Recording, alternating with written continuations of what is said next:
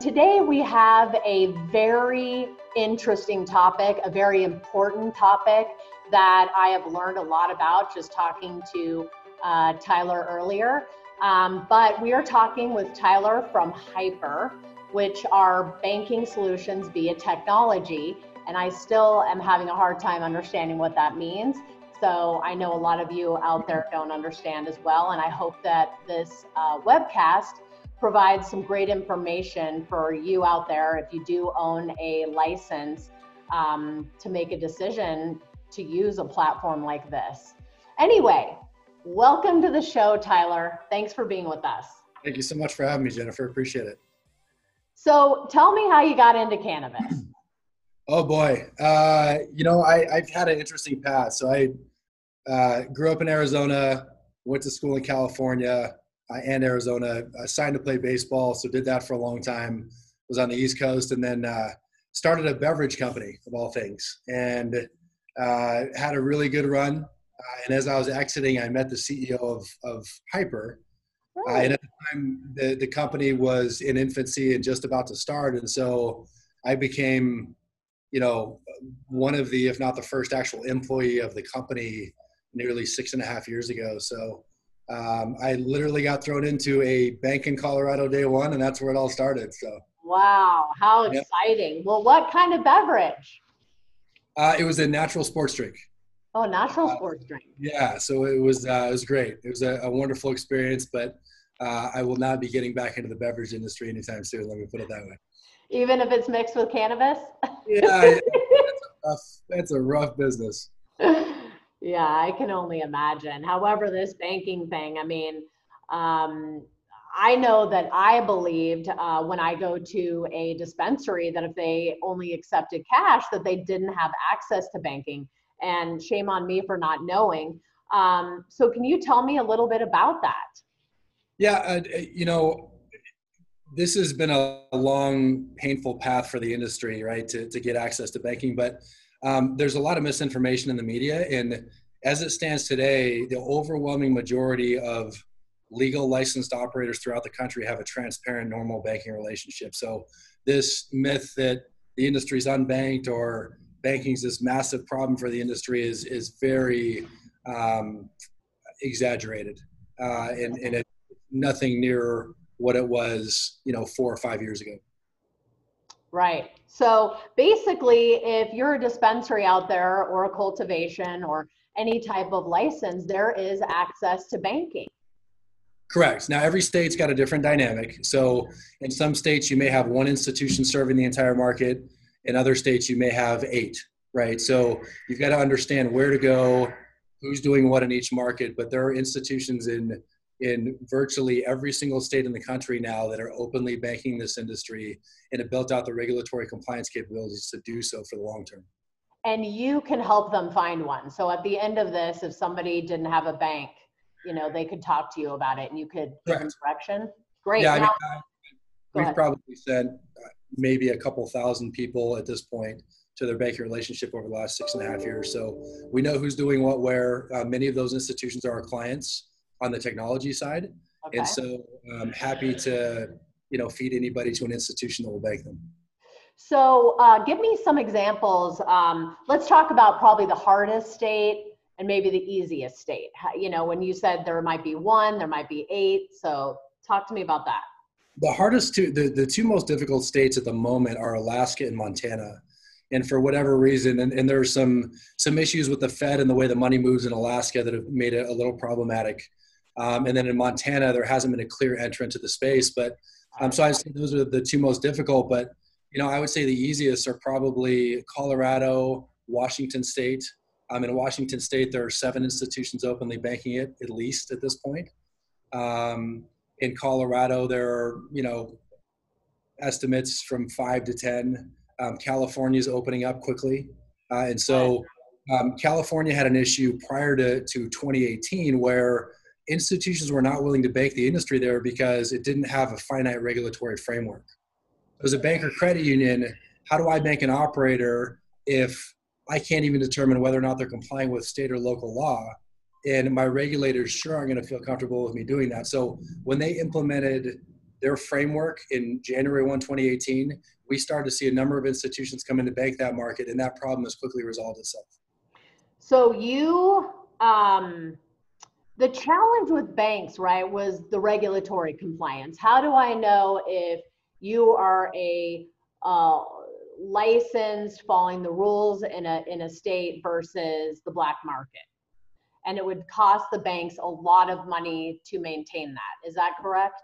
Yeah, so so it's it's a combination of a couple things. One, when this market first launched, people have to understand that from a regulator perspective, they were given no guidance on how to examine an institution banking this industry. So they had to learn with the banks and credit unions that were willing to take the risk to bank it. So as a banker credit union, I had to make the determination of whether or not I wanted to risk my charter to bank a federally illegal industry. My regulators then had to come in and try and understand the industry well enough to examine me the best they could right so it was this big giant gray area at the beginning and you know fast forward six and a half years regulators have gotten much more comfortable examining institutions banking the space. Some of them even have dedicated teams that examine the institutions banking the state legal cannabis space.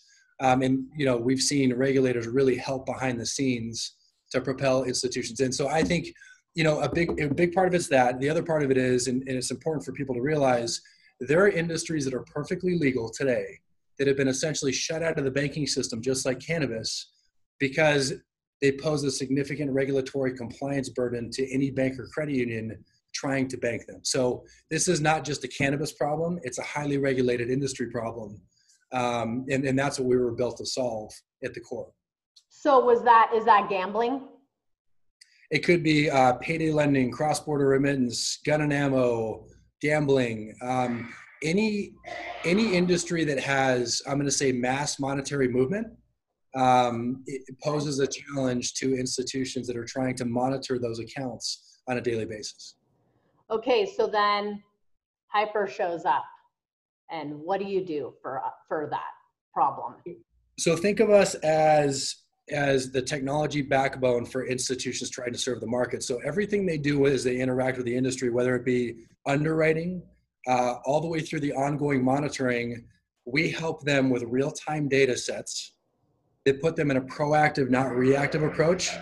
We help them eliminate blind spots and, and prevent money laundering before it has a chance to happen. And we automate their processes in a way that enable them to really scale within these industries. Um, so your technology literally can spot something like money laundering. Correct. Yep. Wow. So how does that work? Well, we we do integrations with many of the point of sale providers, uh, and so one of the things that's unique with us is is if I'm at the bank or credit union level, I can see data on transactions as they're occurring.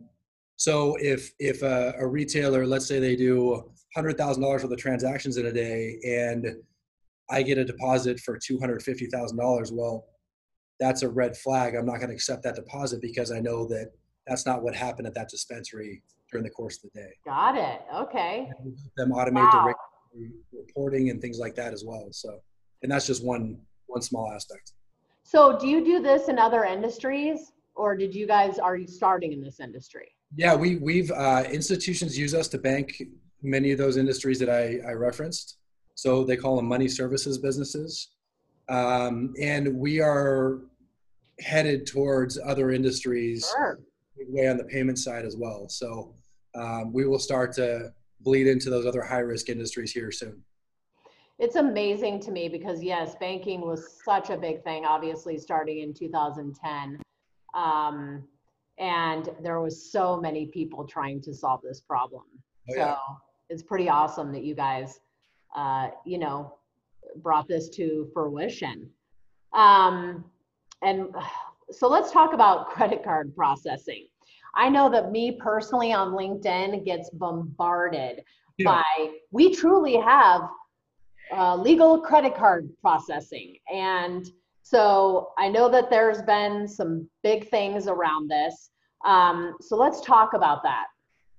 Yeah, I, I, in the industry, it, anytime people see dollar signs, unfortunately, it brings out the worst. And you know, the credit card processing side or the, or the payment side has really been a glaring example of that. Um, credit cards are not permissible until federal legality, period. The branded card networks have made that abundantly clear. The SAFE Act will not change that. If you're running a credit card product, you've committed fraud to do so in the cannabis industry. And really? so, yes. So, uh, okay. uh, so people ask me, they said, well, is it a crime to run credit cards? I said, it's a crime to misrepresent the nature of your business on an application to a bank or credit union when you're trying to get credit card processing set up. That's fraud. Um, okay, so, so, wait, but back up. So so talk. To, tell me that again. Yeah. So so banks and credit unions acquire for Visa, Mastercard, or the branded card network. So transactions occur through those institutions that are set up as acquirers for the branded card networks. Got it. Okay. Because cannabis is prohibited until federal legality, for me as a cannabis operator to offer credit cards to my consumer base, I have to commit fraud on an application because I asked to, to misrepresent the nature of my business on that application to gain access. Understood. And that don't understand. And so, okay. if you there was a, a, a huge lawsuit um, of a delivery company in California. Their competitor sued them and said, "Look, essentially, because you've committed fraud, you've gained an unfair business advantage." True. As an operator, I believe that's still in the court system. But in the meantime, the Department of Justice went after the group that was committing the fraud on a large scale, uh, and that was that became public knowledge, I believe, about 60 days ago. So, so credit card processor. Credit card processor. Well, it's so, a, it's the person that committed fraud to give this company access to credit card processing on a grand scale. Okay, so that's Eaze. So could Eaze feasibly say, well, the credit card company lied to me. They said that this was legal. I can't. I'm, I'm not an attorney, so I don't want to really comment okay. on that. But that's. I mean, I don't know if that happened, but I think, I think anybody would be hard pressed to uh, um, take the stance that they didn't know the branded card network were, were opposed at this point. I mean, it's it's been abundantly clear the information is readily available. Um, if somebody's masking something, I would imagine they know what they're doing. So, do you think all these credit card company processing companies think that it's legal, or do you think they no. know? Okay, right. They know. Yeah, I think they know because really? again, you have to miss when they fill out the application. If they're doing it on behalf of somebody, they have to knowingly misrepresent the nature of the business to get something like that approved. Um, and so it's it's just a it's a bad situation, and it's it's bleeding in. The same types of things are happening with other payment methods in this space as well. Like the cashless and reverse ATMs right now. Uh, I've seen a lot of operators, even even very well respected multi-state operators, go down the path of of launching cashless or reverse ATMs. Those are also fraudulent. They will also get shut down, and it's a matter of time before many of these people end up on the front page of of the paper, you know, with a headline that they really don't want. So, um, unfortunately, the industry's still learning some lessons that you know um, have taken a long time. Wow. Very interesting. This is really important information. And, you know, I don't have a license, so, you know, I, I really haven't paid attention too much. I haven't needed a bank account, but wow. I know that um, with my lab, I had a bank for three years and then somebody, I bounced a check for $70 and somehow the bank the bank everybody in the bank knew what i did i never lied and almost all of them had their medical card because this is back in 2010 and then with that uh, that check that bounced it was like some weird name like green something and the regional manager happened to see it and was like what's this so yeah they dropped me like a hot potato but anyway um, Okay, so now this becomes really, uh, really important with COVID. The contactless payment solution um, is something that you guys rolled out. So, what is that? Yeah, so um, we started again as a reg tech, and we understood it from the beginning that on the payment side for the cannabis industry, this is not a payment problem; it's a banking problem. And what I mean by that is because banks and credit unions originate transactions if they can't solve the regulatory compliance side to bank the industry, the payment mechanism was never going to survive. And so it took us a very long time to build that foundation and network of banks and credit unions. But we launched HypurPay nationwide about 15 months ago. Um, we've had a ton of success. And then with COVID, we launched a contactless version of that product. And so, um, and I'll give you an example. Uh, we have a, one, one really great client of ours is Caliva in California. And Caliva was using a third party for delivery. Um, they decided to bring the entire platform in house. Uh, and we were very fortunate to partner with them on the payment side. So everything they do from a delivery side, if it's if it's digital, is, is through us. So a consumer can download our app off the Apple or Google Play Store.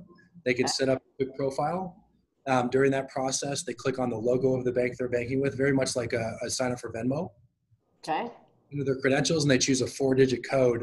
Once they've done that once, they can go to gocaliva.com, place a delivery order. When the driver shows up, the consumer receives a secure text message with a link. They click on the link, they enter their four-digit code on their device, and the transaction is done. Our clients, our bank clients, move the money from the consumer's account directly into theirs. So it's a direct bank-to-bank transfer model. Um, so no payment, no processing, no payment processing. There's it's no there's no branded card involvement whatsoever. Wow. These are banks that openly bank the state legal cannabis industry move the money from the consumer's account into the merchants. Wow. So okay, and God, it's so hard to wrap my head my head around this. Yeah, it is definitely not. It is definitely not my skill set. Um, um, okay, so then I started ordering online uh, with COVID uh, via Dutchie. I had never done that before. Um, I do like to go to the dispensary, um, but pretty much forced to do that. So um, you work with Dutchie as well. Obviously, you have to work with Dutchie because since they're the most known um, menu, correct? They are, yeah. Great group. Uh, they're, you know, obviously their su- success has been well documented, uh, and their founder is a, a, really savvy person that's done this before in other industry, uh, and certainly understands it. And they're a great partner of ours. Um, you've got some other delivery providers in, in, the space that are doing really well too. Um, so yeah, they're they're great. And you just hook into their platform. Correct. So it's a it's a seamless integration. So there's not a need for multiple entry or multiple use of systems. So everything happens right through Dutchie. And then this is bank to bank again. Correct. So this is you have no processing, payment processing. Nope.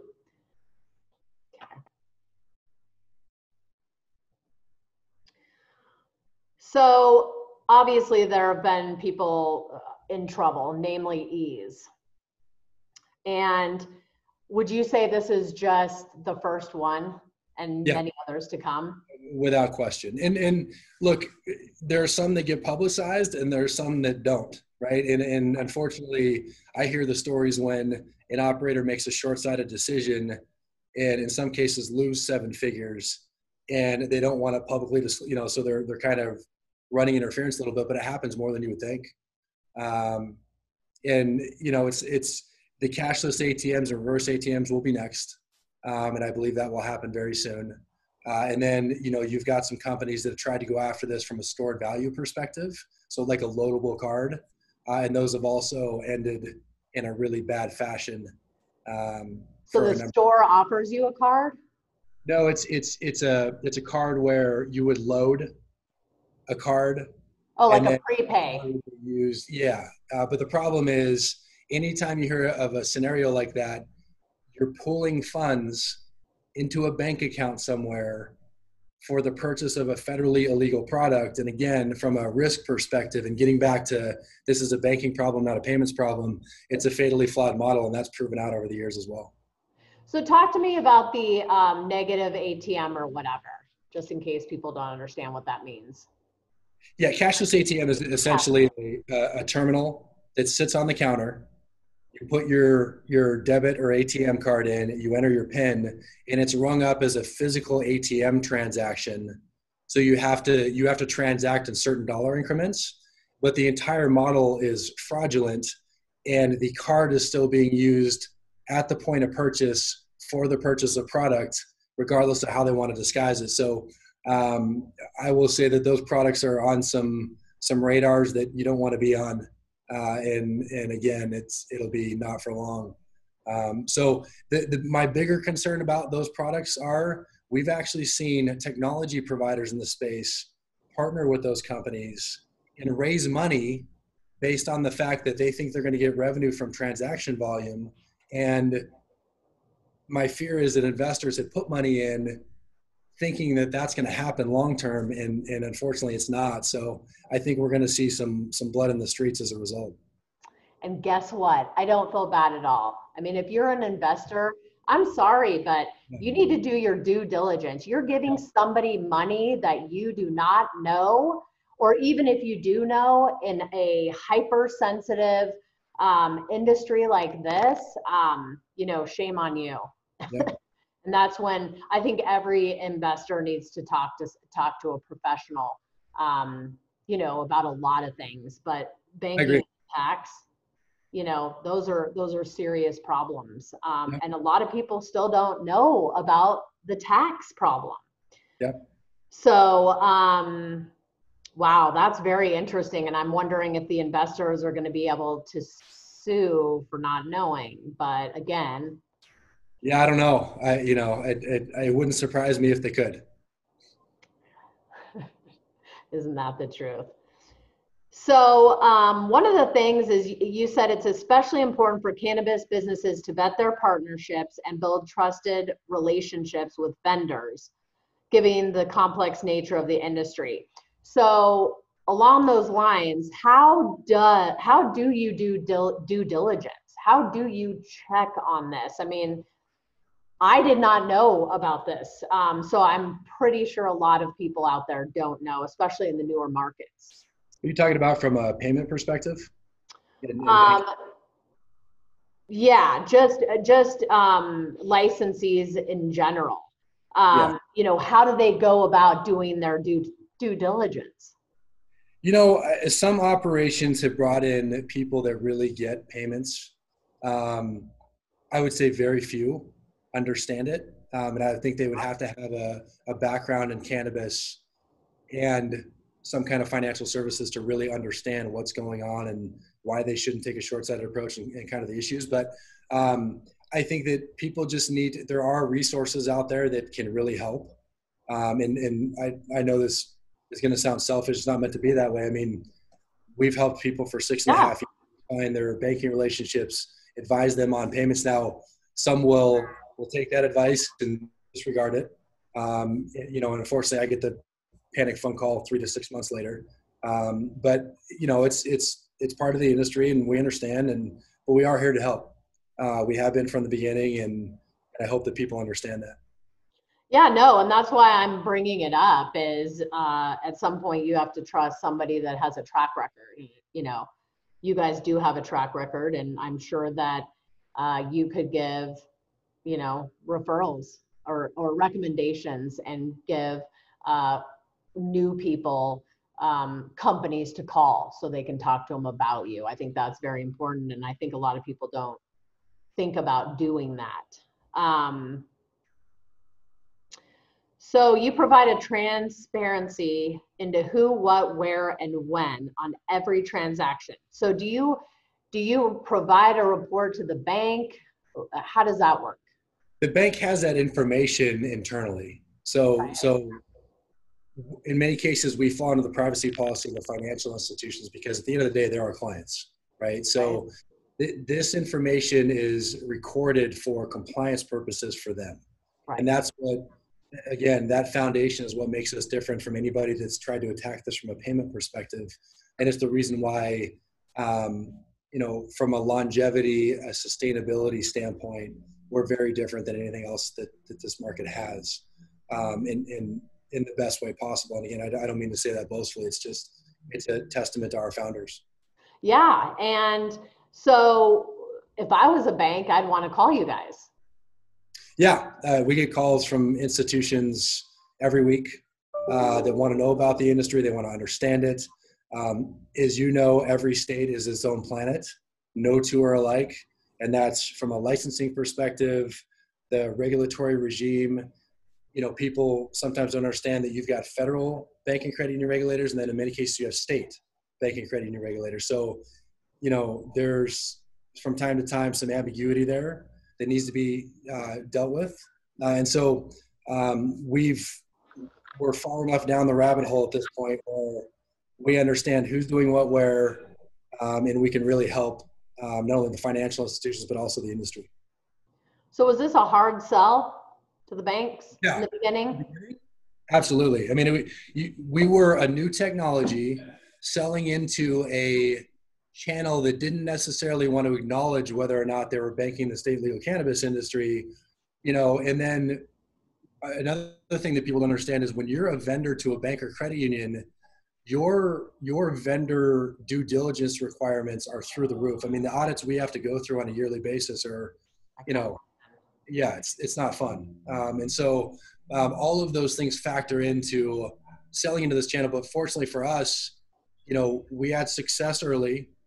We built the technology based on real time feedback from regulators and our bank and credit union clients, and that's enabled us to really expand rapidly. And so, um, a, a large percentage of the institutions banking this industry at this point in the U.S. are our clients. So now, when you call banks, I'm sure it's a lot easier. You know, fortunately, we if somebody's contemplating it, they either call us, somebody that knows them calls us. You know, I, I mean, we get to them one way or another, which is really nice because it, it didn't it wasn't always that way. Well, and I'm sure there's banks out there that want to bank in the industry but don't want to go through the manual, you know, ordeal and the regulation and the compliance of the of the whole thing. I mean, the first banks and credit unions, man, they were doing a lot of work. Yeah, and even now today, I mean, some of the bigger ones that have done this manually, I mean, their staff sizes are huge. You know, they're massive because they have to have, you know, uh, an FTE for every, you know, however many accounts, and that gets very expensive. So, what's the end game for Hypur? Is it a exit to a bank? You know, I, I don't know if we're we really know what that end game. It could go so many different directions, right? Right. Um, yeah. For us, I think we're looking at at other industries right now, hard, sure. where there's some huge opportunity, and we also understand that eventually the branded cards will come into this on the payment side, and so we're building ah. we're building a company in our network to accommodate that when it comes, right? And so um, so that's kind of on the cannabis side, and then with all the other verticals, I mean, we see some real opportunity, and and that that those conversations seem to be moving quickly. So you don't really have a competitor, do you? No, I mean people a will legit say, competitor. Yeah, I mean, well, people will say that they're competitors, and with all due respect, I mean, I you know I've seen some great companies come out and and try and attack this, but um, I think just purely even from a from the fact that we've built so much of our company and our technology off of real life experience over the last six and a half years um, and the network of banks and credit unions we have i mean you know i wish wish everyone the best of luck if they're going down this path because it's it's not an easy road um, well it's not easy in cannabis and then add on the financial part you know um, you know what i one of the things i love about this industry is that it's created so many entrepreneurs because there wasn't your typical XYZ, right? Your ADP um, paychecks, all of those kind of things that that people had to get creative um, to, to do some of these things. And and I love that. I love that. And it looks like you guys have definitely um, taken advantage of a big hole in this industry.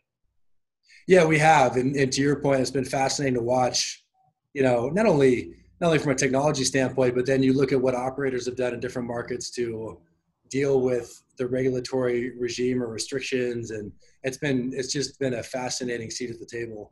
Um, and then on the bank and credit union regulator side, I mean, you know, again going back to, to regulators, I mean, they had to they've made some drastic changes internally over the years because they had to, you know, this wasn't going back in the bag. They knew that their clients were going to have to deal with it. So they've come a long way too. And, and just seeing the innovation in every aspect of this industry um, it's and how it's benefited everybody. It's it's been it's been fun to watch. Yeah, it's amazing. I remember going to my buddy's extraction lab and you know they had all the cash in a, in a safe and opened it up and it was like okay here you go. Here's your i mean they would have to hire a person to just count money. Yep.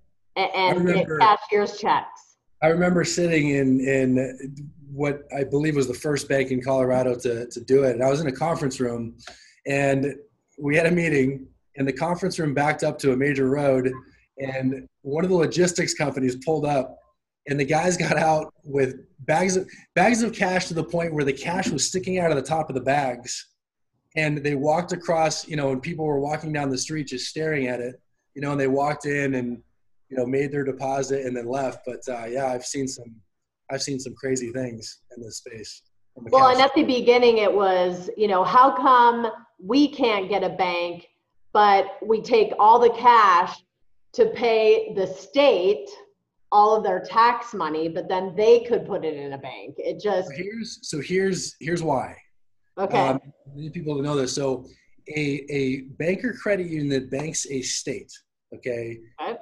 Monies come in for tax revenues. Those monies are exempt from money laundering oversight and law. So a bank doesn't have risk if they're accepting tax revenues. Whereas if, oh. an example, I get a, a frantic phone call from a government official in a state that was about to launch a program, and one of the dispensaries in the initial legislation was going to be state owned. And the concern was well, we can accept the tax revenues, but if we're accepting direct revenues from the industry, we then as a state become a marijuana related business, and our tax account's going to get shut down.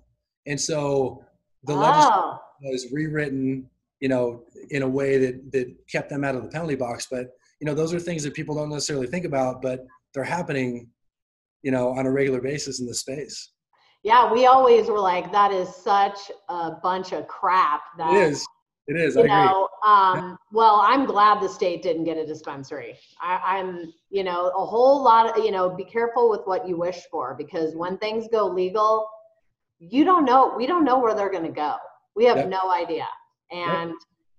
you know we better everybody be everybody should be ready for who knows what's going to happen. Um, I did have a very good friend in the, the beginning. She owned four dispensaries and she had uh, either 20 or 30 grand in cash that she was taking home because she missed the bank. And she stopped by Panera to grab some food and left and left it in the car. And it was a smash and grab. Um, but the good news was they didn't follow her home. Yeah because they saw her leave the dispensary. I mean, everybody knew the dispensary dealt in cash. Yeah. So it wasn't that hard, and luckily, you know, there's no there was no real insurance back then, so it's just like. I remember. I remember day one in Colorado. There were some some like mom and pop cash logistics pickup companies, and online, they would map their routes by time and day so everybody knew where they were going to be. And you know, we're sitting back, you know, at the bank going, guys, you might want to rethink this a little bit. Just you know, um, yeah. Let's let's be a little safer than this. But yeah, I, I've seen it. Just crazy. Well, is there any good story, another story like that that you could tell us, that you could think about that, you know, would make a, an operator go, "Wow, I really need to do this." Uh, you know, I don't know if there's any stories that come to. I mean, there are, but I don't know if. I don't know if this, talk about them. Yeah, that was the appropriate place to tell some of those. But um, I, I, I guess I would just say, you know, again, to the industry, utilize resources that have been around for a long, long time and that are trustworthy. And I know it's it's not always easy to find, but they are out there. Um, there's some really good people in this space, um, and and try and keep your network small when you find those people because um, for every good one, there are, you know, 15, 20 bad ones. And boy, do I know, because yeah, I, lost, sure. I lost the company. I, I, you know, learned the hard way, but, um, but there are good people in this industry and, you know, those days that are down, you know, I've got to think about all the amazing people that I've met. And yeah, we call it the tribe. Find your tribe here. Yeah. Hang exactly. on to them. I agree. I agree. Well, great, Tyler. How can people get a hold of you? Uh, so my my information is pretty re- readily available through the website. I'm on LinkedIn. Um, very accessible there, and my email address is in my profile on LinkedIn. Okay. Um, I would think most people probably have my number at this point, so um, it should, shouldn't be hard to track down. Well, great. Yeah, that's. I mean, I appreciate you coming on, and I sh- I always want people to come on to educate uh, the listeners. I think it's extremely important, and of course, banking is one of the most important things. So, Yeah. uh, is there anything else that you can think of that we needed to talk about? I, the only thing I, I guess I'll kind of leave off with, and it kind of goes to the overall theme, is is to everybody. I mean, understand you're in the compliance business now. If you're in this space, and you know, if if you find a banking relationship and they're asking you for something, do it because they're not asking to be difficult. They're asking because the regulators are saying, look, if you don't do this, you can't bank this industry. And so, um, embrace it. It's not always fun, but but uh, you know, compliance first. Yeah, if you don't like compliance, this is definitely not the industry No. for you, 100%. Well, Tyler, thank you so much. I learned a ton, and I hope everybody else out there did as well. And uh, thank you again, and um, keep uh, keep doing what you're doing. We'll do. Thanks so much, Jennifer. Appreciate it. All right, take care.